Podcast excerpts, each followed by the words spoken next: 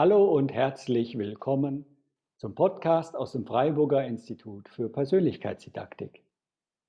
Mein Name ist Christoph Röckelein und ich freue mich sehr, dass Sie heute wieder mit dabei sind.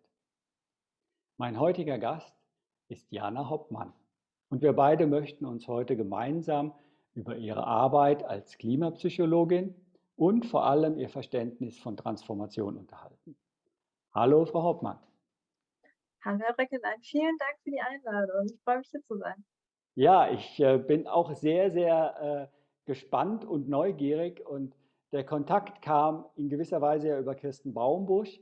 Mit ihr hatten Sie einen Artikel verfasst und sie hat davon berichtet. Und irgendwie ist sofort ein Wunsch in mir entstanden, mit dieser Frau möchte ich einen Podcast machen. Und jetzt freue ich mich vor allem, dass Sie diese Leidenschaft eben auch mit mir zumindest mal geteilt haben. Wir sind vielleicht beide gespannt, was bei diesem Podcast so rauskommt. Es gibt viel über Sie zu berichten. Und eines ist für mich immer wieder bemerkenswert. Sie haben einfach ein Berufsbild kreiert, sind in eines der wichtigsten Themen, die uns als Gesellschaft und als Menschheit bewegt, hineingegangen und sind seitdem im Grunde ausgebucht. Das habe ich ja gemerkt bei der Anfrage. Ja, und das aktuelle Thema, was Sie sich ausgesucht haben, ist tatsächlich das Klima und die Transformation. Und das ist der Schwerpunkt, den ich gerne heute mit Ihnen ein bisschen besprechen und umreißen möchte. Aber bevor ich weiter ins Schwärmen komme, vielleicht stellen Sie sich den Hörerinnen und Hörern kurz selbst vor. Ja, sehr gerne. Vielen Dank für die einleitenden Worte. Das war sehr nett und auch die Wertschätzung an der Stelle schon. Genau, ich heiße Janna Hoppmann, bin 27 Jahre alt und bin Psychologin. Und habe mich schon im Laufe meines Studiums damals spezialisiert auf das Thema Psychologie des Umwelt- und des Klimaschutzes. War damals schon während des Studiums sehr engagiert zu Nachhaltigkeitsthemen, ob in Gremien, in eigenen Projekten, in der Klimabewegung und habe da einfach wirklich eine relativ große Lücke gesehen zwischen dem, was die Forschung der Psychologie bereitstellen kann, was da für Potenziale einfach in der Psychologie stecken und dem, was bisher in der Praxis genutzt und umgesetzt wird. Mhm. Und deswegen habe ich mich dazu entschieden, nach dem Studium mich selbstständig zu machen als Klimapsychologin und habe Climate Mind als Sozialunternehmen gegründet. Wir sind das erste Beratungs- und Weiterbildungszentrum in Deutschland zu Klimapsychologie und Klimakommunikation. Ja. Und im Vordergrund steht da wirklich das Thema Klimamobilisierung. Also wie können wir eigentlich Menschen dazu inspirieren, dazu begeistern, selbst Teil der Transformation zu werden, selbst aktiv zu werden, im besten Fall durch transformatives Engagement in Gremien, in Strukturen, gesellschaftlich, also da wirklich zusammen mit anderen Menschen was zu bewegen. Ja, und was mich eben sehr antreibt, ist, dass ich gerne Führungskräfte zum Einsatz für die Transformation inspirieren möchte, engagierte in Organisationen, die eben also schon aktiv sind, weiter unterstützen möchte und eben so viel Potenzial in der Psychologie sehe, also im Wissen um das Erleben und Verhalten von Menschen als eine ganz wichtige Ressource, um die wichtigen Themen unserer Zeit, unter anderem die Umwelt- und Klimakrisen, anzupacken und da eben die sozialökologische Transformation als ein Feld, sage ich mal, zu begreifen, wo wir unbedingt dran müssen. Und da kann die Psychologie unglaublich viel bereitstellen und leisten. Und genau das ist so unser Beitrag als Unternehmen, den wir versuchen reinzubringen. Unglaublich. In dem, wie Sie sich vorgestellt haben, kommt schon die ganze Begeisterung für Ihr Fach und man könnte fast auch sagen, Ihre Passion auch durch. Und in Ihrem Statement ist diese Passion spürbar und auch die Freude, die Sie damit verbinden. Ja, auf jeden Fall. Viele Menschen empfinden dieses Thema Klimawandel, Krise als sehr schweres Thema. So, und da setzen Sie ja jetzt mit Ihrem Statement jetzt gerade einen leuchtenden Gegenpol. Das freut mich. Also ich kann schon mal sagen, den Hörerinnen und Hörern, es wird kein schweres und sehr tragendes Interview hier, sondern ein sehr heiteres und leichtes, obwohl es um ein ernstes Thema geht. Hm. Und ich möchte vielleicht noch kurz in die Fußnote hineinschreiben, für alle, die jetzt neugierig geworden sind.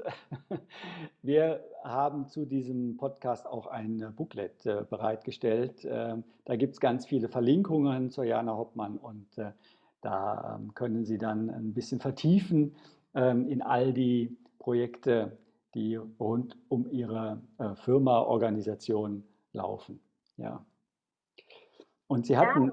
Ja, zum Thema vielleicht Freude und aber auch Ohnmacht. Ja. Das passt nämlich ganz gut. So bin ich tatsächlich selbst zum Thema gekommen. Also ich habe ganz lange sehr viel unangenehme Emotionen mit unseren großen Krisen der Zeit verknüpft und wusste auch selbst ganz lange gar nicht so richtig, wie ich da rauskommen soll. Also wirklich über meine Kindheit und Jugend habe ich mich viel für unterschiedliche Nachhaltigkeitsthemen interessiert. Das häufig dann ja, sehr frustriert erlebt, in den Nachrichten eigentlich nur gefühlt zu sehen, wie es immer schlimmer und schlimmer wird. Auch wenn man sich aktuell die nachhaltigen Entwicklungsziele anschaut, da gibt es ja zwar ein paar Fortschritte zu bezeichnen, aber immer noch ganz große ausbleibende Erfolge, nenne ich es jetzt einfach mal. Also jetzt auch zum Thema extreme Armut oder wirklich ökologischen Krisen. Das ist ja... Es geht teilweise ja durchaus bergab, auch wenn es natürlich differenziert betrachtet Erfolge gibt, die wir auch feiern sollten. Und für mich war dann ganz entscheidend, nach auch einer langen Zeit im Studium, wo ich mich so hin und her gerissen gefühlt habe, einerseits eine gute, neugierige, ambitionierte Studentin zu sein und andererseits natürlich auch mich gesellschaftspolitisch freiwillig neben dem Studium zu engagieren, war für mich einfach wirklich ein ganz großer Lichtblick, die Entscheidung, am Ende wirklich die aktive, bewusste Entscheidung, alles auf eine Karte zu setzen und zu 100% meiner Zeit erstmalig in meinem ganzen Leben wirklich dann auch diesen Themen die Aufmerksamkeit geben zu können. Und seitdem erlebe ich keine Ohnmacht mehr. Es gab keinen Tag seitdem, wo ich mehr Ohnmacht erlebe, sondern nur ganz viel Selbstwirksamkeit. Ja. Und das ist für mich wirklich ein Narrativ, was ich durch mein eigenes Leben so durchzieht, aber auch durch das, was wir tun wollen. Denn wir wollen ja Menschen Selbstwirksamkeit schenken, aus der Ohnmacht raushelfen.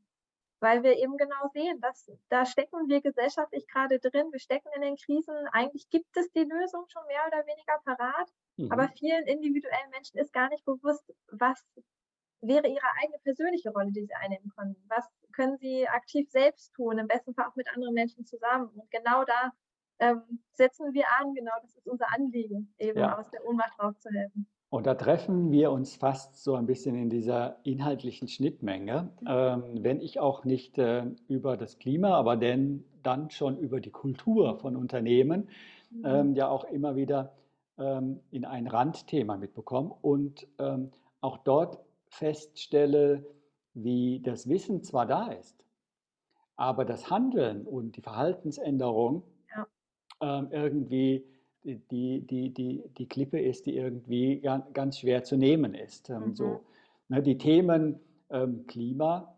Klimawandel, das sind Themen meiner Kindheit. Da waren sie möglicherweise noch gar nicht auf der Welt. Da war das schon top aktuell. Natürlich gab es da ökologische Bewegungen, Umweltbewegungen.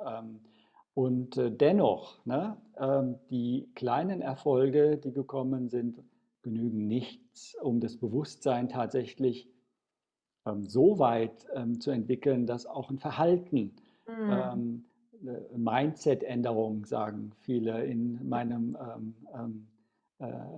Branche dazu. Und da würde ich Sie gerne ein bisschen festhalten, weil da könnten auch meine Zielgruppe der Führungskräfte vielleicht ein bisschen was rausnehmen, zu sagen, wie kann man selber ein Teil werden einer Transformation. Ich sage das deswegen so betont, weil es oft noch die Idee gibt, wir müssen uns transformieren, also machen wir ein Projekt draus und rollen es dann in die Firma, rollen es aus und setzen es gut auf. Ne? Das haben viele Manager ja auch gelernt und werden dafür bezahlt. Sie sprechen aber immer davon, ein Teil der Transformation zu werden. Ist ja etwas anderes. Da würde ich gerne mal ein bisschen was hören und von Ihrer Expertise erfahren. Sehr gern, ja. Vielleicht ist es auch an der Stelle nochmal interessant, genauer den Begriff der Transformation zu schärfen, bevor wir da tiefer einsteigen. Wenn ich persönlich von Transformation spreche, meine ich die sozial-ökologische Transformation, also eine zielgerichtete Veränderung im Rahmen der SDGs, im Rahmen der nachhaltigen Entwicklungsziele hin zu eigentlich einem guten Leben für alle auf diesem Planeten, heute und in Zukunft. Ja. Hört sich klein an, wenn man das so kompakt in einem Satz sagt, ist aber unglaublich groß und da haben wir natürlich wirklich sehr, sehr viel noch vor uns. Und da ist natürlich auch wichtig zu beachten, dass Umwelt- und Klimaschutzthemen Hand in Hand und untrennbar miteinander verwoben sind mit Fragen sozialer Gerechtigkeit. Also da spielen natürlich unterschiedliche nachhaltige Entwicklungsziele miteinander zusammen und lassen sich gar nicht direkt trennen. Auch wenn natürlich meine direkte Arbeit sich auf Umwelt- und Klimathemen bezieht. Ja, und das ist möglicherweise schon eine schöne Brücke. Ich möchte ein bisschen diskutieren mit Ihnen, wenn wir den Begriff der Transformation mal ein bisschen abgrenzen zu vielen anderen Vokabeln, die was mit Veränderung zu tun hat, oder Change Management. Das ist die Vokabel, die ja eher eben auch in den Unternehmen geläufig ist oder zumindest auch war über Jahrzehnte hin. Und Sie sprechen, vieles muss Hand in Hand gehen. Also da machen Sie ja auch diese Bewegung.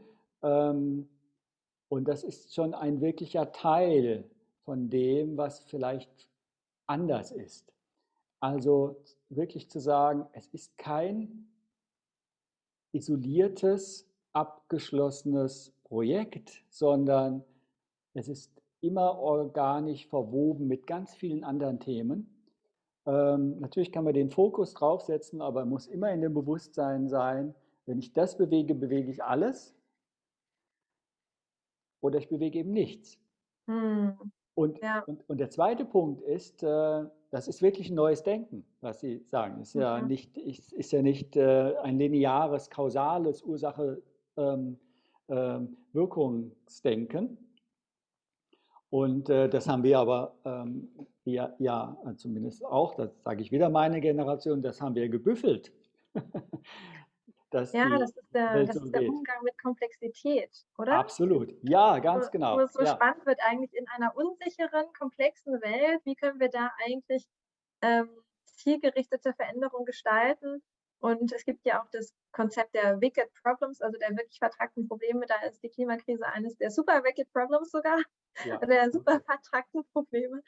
Und wir lernen da eben wirklich, wir müssen systemische und systemisch gedachte Lösungen entwickeln, die, so wie Sie sagen, Hand in Hand gehen, an unterschiedlichen Ansätzen starten und dann im besten Fall, weil eben Politik, Unternehmen, Zivilgesellschaft, Wissenschaft miteinander zusammenarbeiten, beziehungsweise an unterschiedlichen Arenen vielleicht auch im besten Fall in die gleiche Richtung arbeiten, dass wir dann am Ende auch zu einer, nach Uwe Schneidewind, einem Transformationsforscher benannten großen Transformation kommt, die aber nach seinem Verständnis aus ganz vielen kleinen, sequenziell parallel verlaufenden Transformationsprozessen in den jeweiligen Subsystemen entsteht. Also kleine Prozesse praktisch in der Politik, jeweils parallel laufende Prozesse in Unternehmen, Prozesse in der Zivilgesellschaft, und die gemeinsam erst zusammen können dann zu der großen Transformation werden, die wir brauchen für ein wirklich gutes Leben für alle. Da braucht es dann am Ende alle unterschiedlichen Akteure, die ganz konkret die Transformationsprozesse gestalten. Und es gibt, Gott sei Dank, viele Akteure.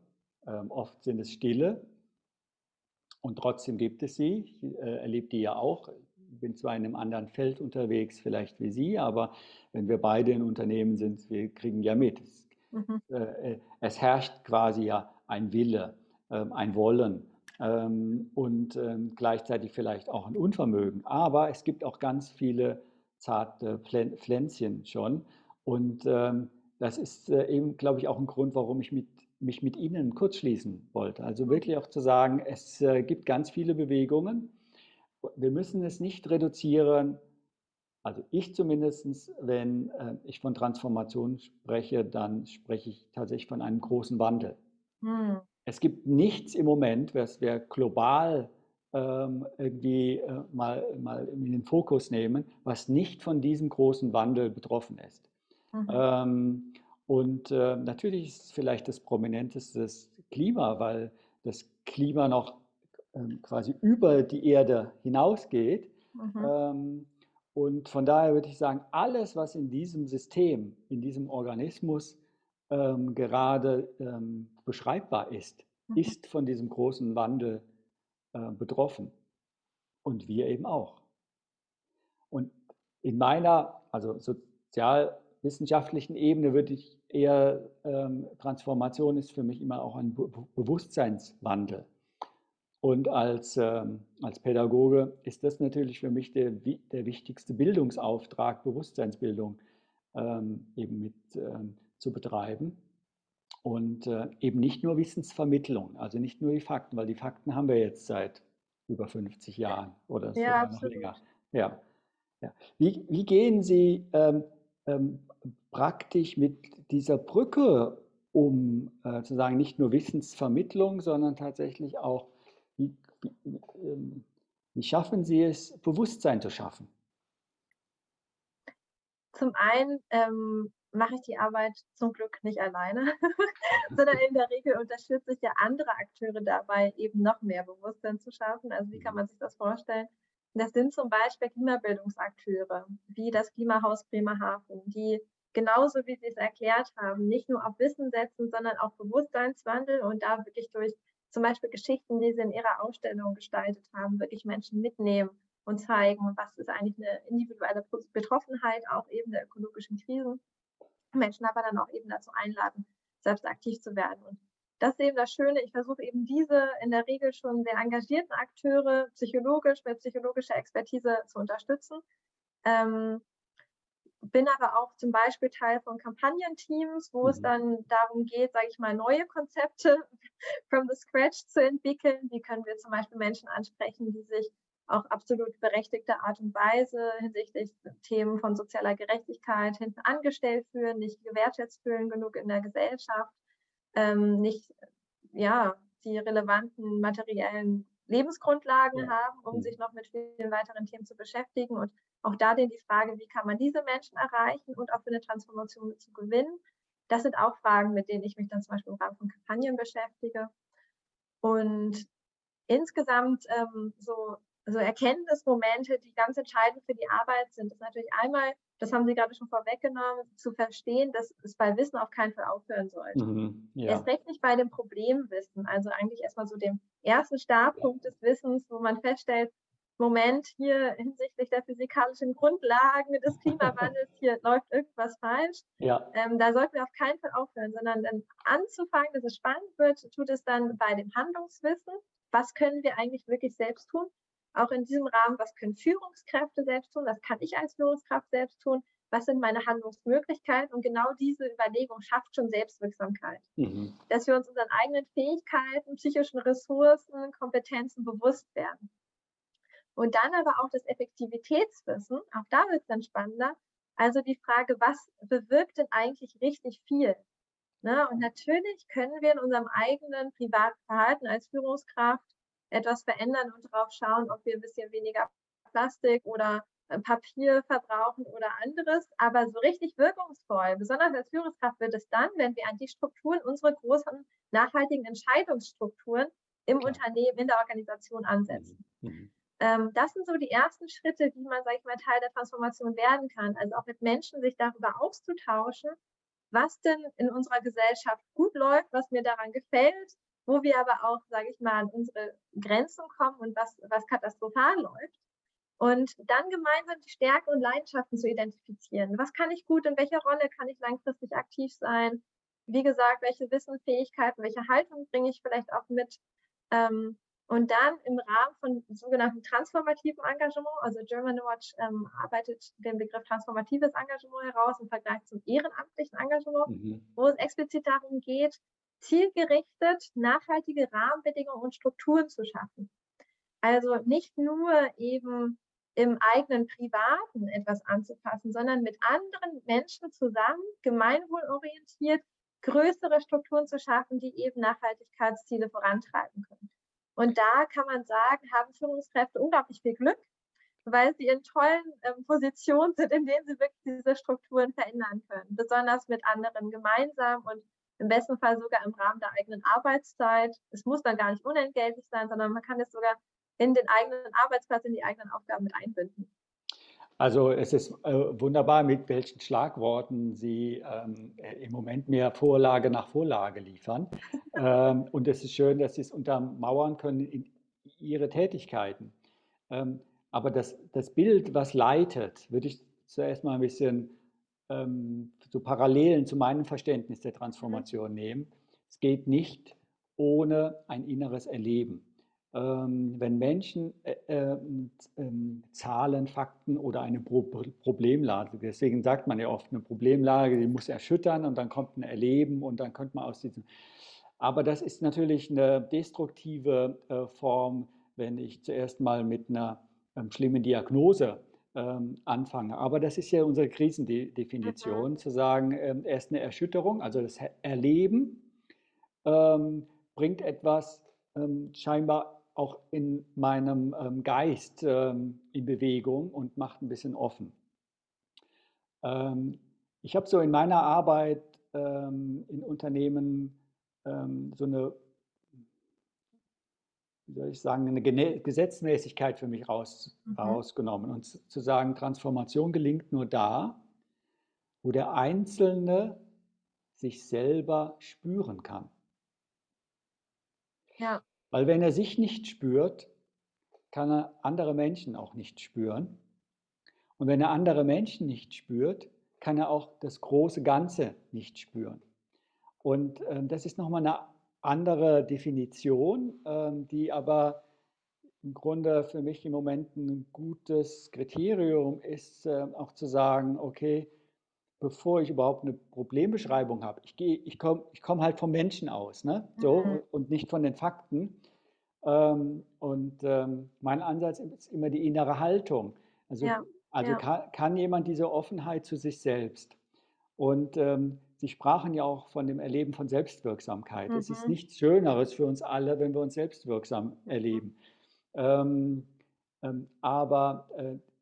Das wirklich auch zu spüren und reflektieren zu können, da merke ich, ja, das ist vielleicht für uns beide ein basales Grundverständnis, aber es ist in dem Alltag, den Stress und das, was alles gerade kommt, in dem Abarbeiten, das noch irgendwie hinzubekommen. Das ist der eine Faktor. Und der zweite Faktor, den Sie wunderbar mir vorgelegt haben, ist das, was ich mit Kollaboration vielleicht so umschreiben möchte. Es geht nur gemeinsam. Und dieses Gemeinsame, da haben Sie fast eine schöne Beschreibung einer selbstorganisierten Einheit gesagt. So, zuerst mal muss man sich kennenlernen, dann selber die Motivation, also das innere Erleben mit anderen teilen und dann schauen, was bringe ich eigentlich für Talente mit. Sie haben Stärken genannt, ne? Aber ich könnte es auch erweitern und zu sagen, was bringen wir eigentlich mit, legen es zusammen und dann definieren wir daraus eine gemeinsame Richtung. Das wird im Moment in vielen Unternehmen, wie soll ich das sagen, trainiert. Weil in einer hierarchisch organisierten Struktur ist es gar nicht so einfach. Und trotzdem merken wir ja alle, dass es quasi inmitten der Hierarchie netzwerkartige, wirksame Einheiten gibt. Früher waren es die Projekte, aber jetzt sind es auch viele inhaltliche. Also Sie sehen, es gibt ganz viele schöne Parallelen dazu und auch zu sagen, Transformation hat wirklich auch eine andere Denke. Obwohl Sie so selbstverständlich darüber sprechen, möchte ich schon auch sagen. Schon auch sagen, es gibt auch viele, die noch die Welt anders verstehen. Ich bin natürlich auch in dieser Zeit aufgewachsen, der Unsicherheit oder der ständigen Veränderung. Wahrscheinlich erleben das aktuell fast alle Menschen so, dass sie das ganze Leben so erfahren, dass sich immer ständig ganz viel verändert. Aber auf jeden Fall war das eine sehr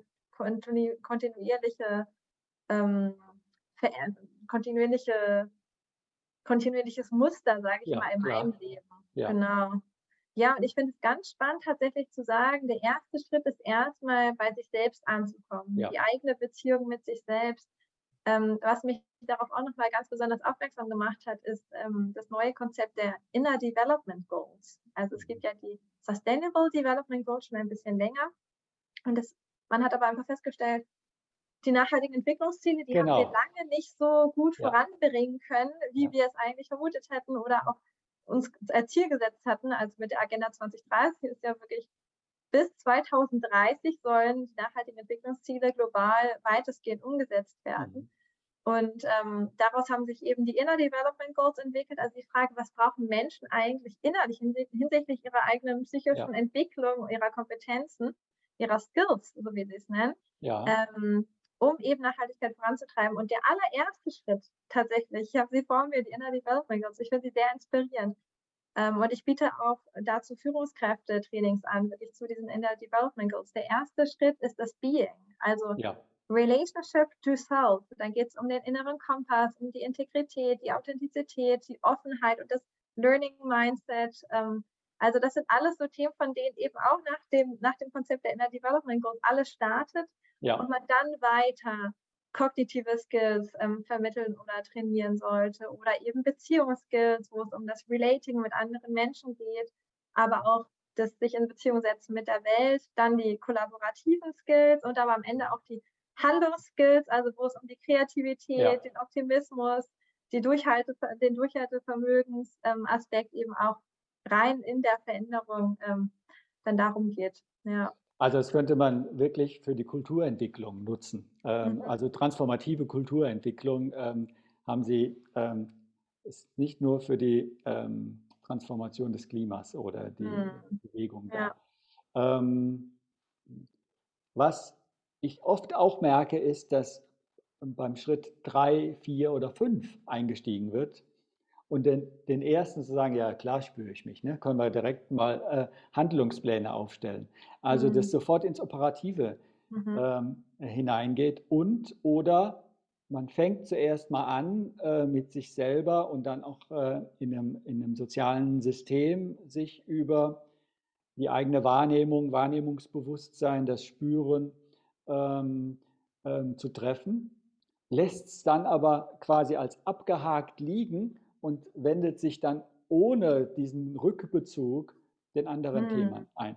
Also dieser Wechsel, Sie haben ja gerade bei diesem ersten Schritt ganz viele Haltungsvokabeln benutzt, weil wir uns hier eben über die innere Haltung als Wirksamkeitskonzept viele Gedanken gemacht haben in den letzten 20 Jahren. Da war das noch gar nicht so en vogue. Aber jetzt ist es im Grunde genommen ja, wird es überall gesagt, diese Offenheit, diese Authentizität, diese Präsenz, könnte man sagen, könnte die ganze Achtsamkeitsforschung mit reinnehmen. So. Aber wenn ich die quasi als Phase nur nehme, zu sagen, ach ja, das haben wir jetzt gemacht, jetzt kommen wir jetzt in die nächste, und gar nicht quasi zirkulär zu sagen, nee, das ist alles beginnt bei uns und endet bei uns und dazwischen gibt es kein Verlassen von uns.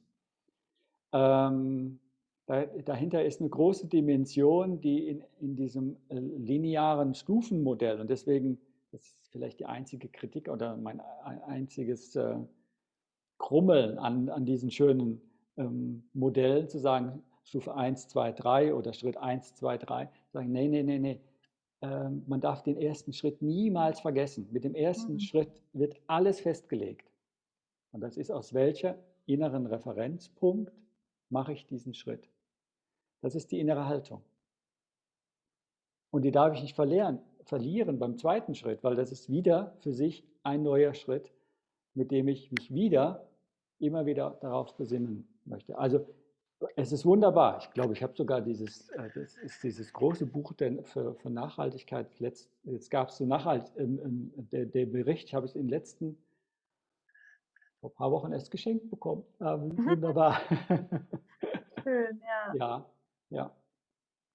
Wenn Sie vielleicht so abschließend für uns auch noch ein bisschen diese Zuversicht, die Sie ausstrahlen und diese Begeisterung für Ihren Ansatz, wenn Sie das mal ein bisschen lösen von Ihrer Fachexpertise, sondern vielleicht ein kleines Plädoyer oder ein Postulat für uns als Gesellschaft. Ja, ja. Oder noch größer könnte ich sagen, für uns als Lebewesen formulieren könnten. Was würde Ihnen da spontan einfallen?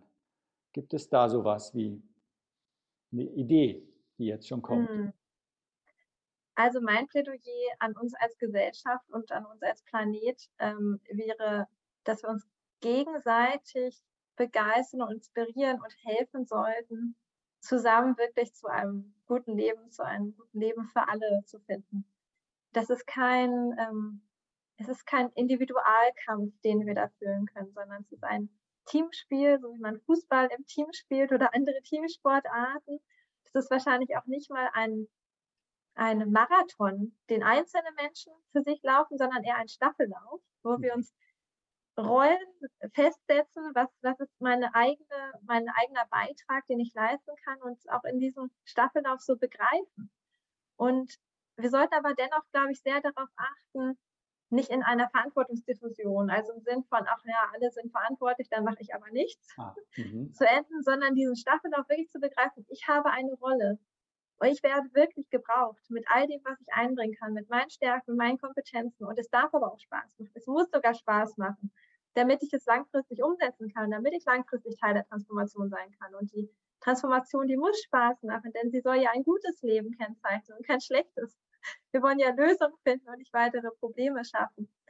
Und da wäre wirklich mein Plädoyer, für sich selbst mal reinzuspüren, was macht mir Spaß, was bereitet mir Freude, wo kitzelt es mir unter den Fingernägeln hinsichtlich der Transformation, und sich da mal ein bisschen reinzuwagen, ein bisschen reinzustöbern und neugierig zu sein.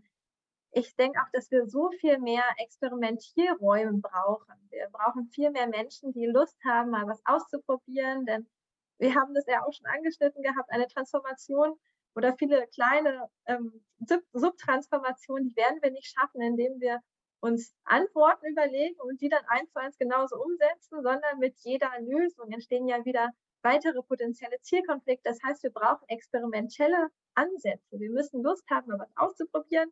Das eine wird funktionieren, das andere nicht so gut, und das eben zusammen dann auch weiterzuentwickeln. Also wir brauchen da einen spielerischen Ansatz dafür, unsere großen Themen der Zeit anzugehen und da Verantwortung zu übernehmen, mutig zu sein, auch mal was zu wagen, und besonders als Führungskraft wirklich mit der eigenen Persönlichkeit auch dafür einzustehen. Also im Zweifelsfall bei kritischen Nachfragen zu sagen, ja, natürlich sind mir die nachhaltigen Entwicklungsziele wichtig, und nicht nur auf dem Papier, sondern ich setze es tatsächlich um.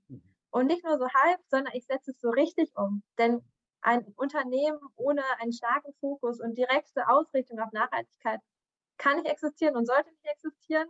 Unternehmen sind dafür da, ein gutes Leben für alle mitzufördern. Und genau dazu möchte ich inspirieren, auch diesen Schritt zu machen. Das ist mir sehr, sehr wichtig. Und ich glaube, genauso wie Unternehmen da einen großen Beitrag leisten können, können alle weiteren Akteure, die zuhören, auch einen ganz großen Beitrag leisten. Wir müssen einfach nur unseren eigenen Beitrag finden und entdecken. Nicht übermorgen, ne? Aber wir müssen mal rausprobieren und austesten, was es sein könnte, und das dann einfach iterativ, entspannt, spielerisch weiterentwickeln. Bravo. Bravo. Ich könnte jetzt wieder vieles dazu sagen. Einiges muss ich auch sagen, aber ich würde es gerne in diesem Bravo auch stehen lassen. Es ist ein wunderbares Plädoyer.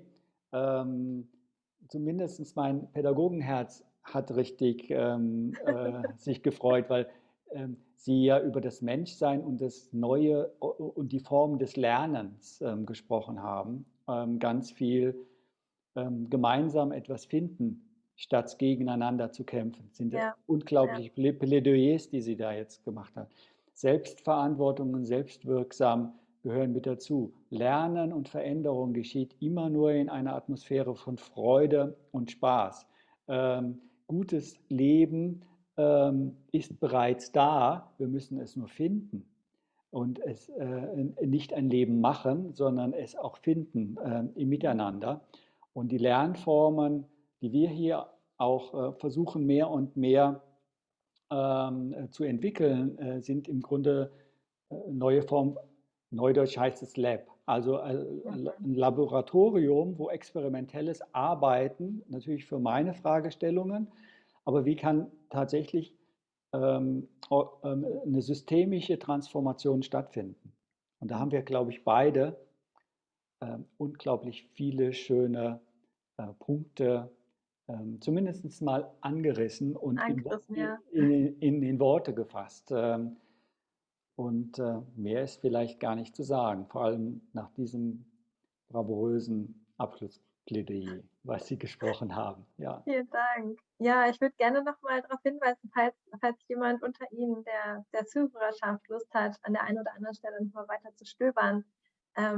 Es lohnt sich auf jeden Fall, auf unserer Webseite mal zu gucken, climatemind.de, also da einfach mal stöbern. Da kann man mehr erfahren über uns als Team, über unsere Ansätze, was Klimapsychologie eigentlich genau ist, was wir für Unternehmen, für Führungskräfte anbieten und weiteres. Wir haben auch eine Online-Akademie seit kurzem gelauncht. Also da gibt es Online-Selbstlernkurse, im Rahmen dessen man wirklich im eigenen Tempo, ohne ein festes Startdatum, sondern einfach wirklich im eigenen Tempo, mit dem eigenen Weiterbildungstempo, was man sich an den Tag legen möchte, sich zur Psychologie und Klima weiterbilden kann, eben genau zu den Fragen, die wir auch angerissen haben, was motiviert Menschen, was hält sie ab, also das steht da sehr stark im Fokus. Wir setzen auf Führungskräfte-Journeys um, also Führungskräfteentwicklungsprogramme, falls es da Personen gibt, die Lust haben, begleitet zu werden oder unterstützt zu werden, vielleicht auch inspirierende Talks zur Nachhaltigkeit ins eigene Unternehmen zu bringen, da auch gerne einfach bei uns melden. Wir haben immer wieder regelmäßige Events. Man kann unseren Newsletter auch auf der Webseite abonnieren oder auch einfach, wenn noch offene Fragen sind, immer gerne eine E-Mail schreiben unter mail@klima-psychologie.de. Also ich würde mich sehr freuen, von der einen oder anderen Person, die zugehört hat, einfach vielleicht nochmal was zu hören. Ja. Herzliche Einladung, in Kontakt zu treten. Ja. Ich könnte Ihnen schon garantieren, dass Sie Post bekommen. Sie machen nicht nur Werbung, so ging es mir ja auch, nicht nur Werbung für Ihr Thema und für Ihr Anliegen, sondern Sie verkörpern es. Es strahlt sogar virtuell durch alle Kanäle durch. Und das ist anziehend und das brauchen wir. Wunderbar. All das werden wir sicherlich noch ein bisschen verschriftlichen und im Booklet auch mit reingeben. Und dann finden viele den Link direkt. Von daher bedanke ich mich auch bei Ihnen und würde von daher sagen, das war der Podcast aus dem Freiburger Institut für Persönlichkeitsdidaktik. Und heute waren im Gespräch Janna Hoppmann und ich, Christoph Röckelein, über so einige Parallelen im Begriff der Transformation aus unterschiedlichen Perspektiven, mal kurz beleuchtet. Und wir hoffen sehr, dass Sie Lust und Freude beim Zuhören hatten und dass Sie sich für dieses Thema Transformation vielleicht mehr geöffnet haben. Nicht nur im Kopf, sondern auch im Herzen und mit Ihrem ganzen Sein. Es ist ein Thema, was uns alle fordert.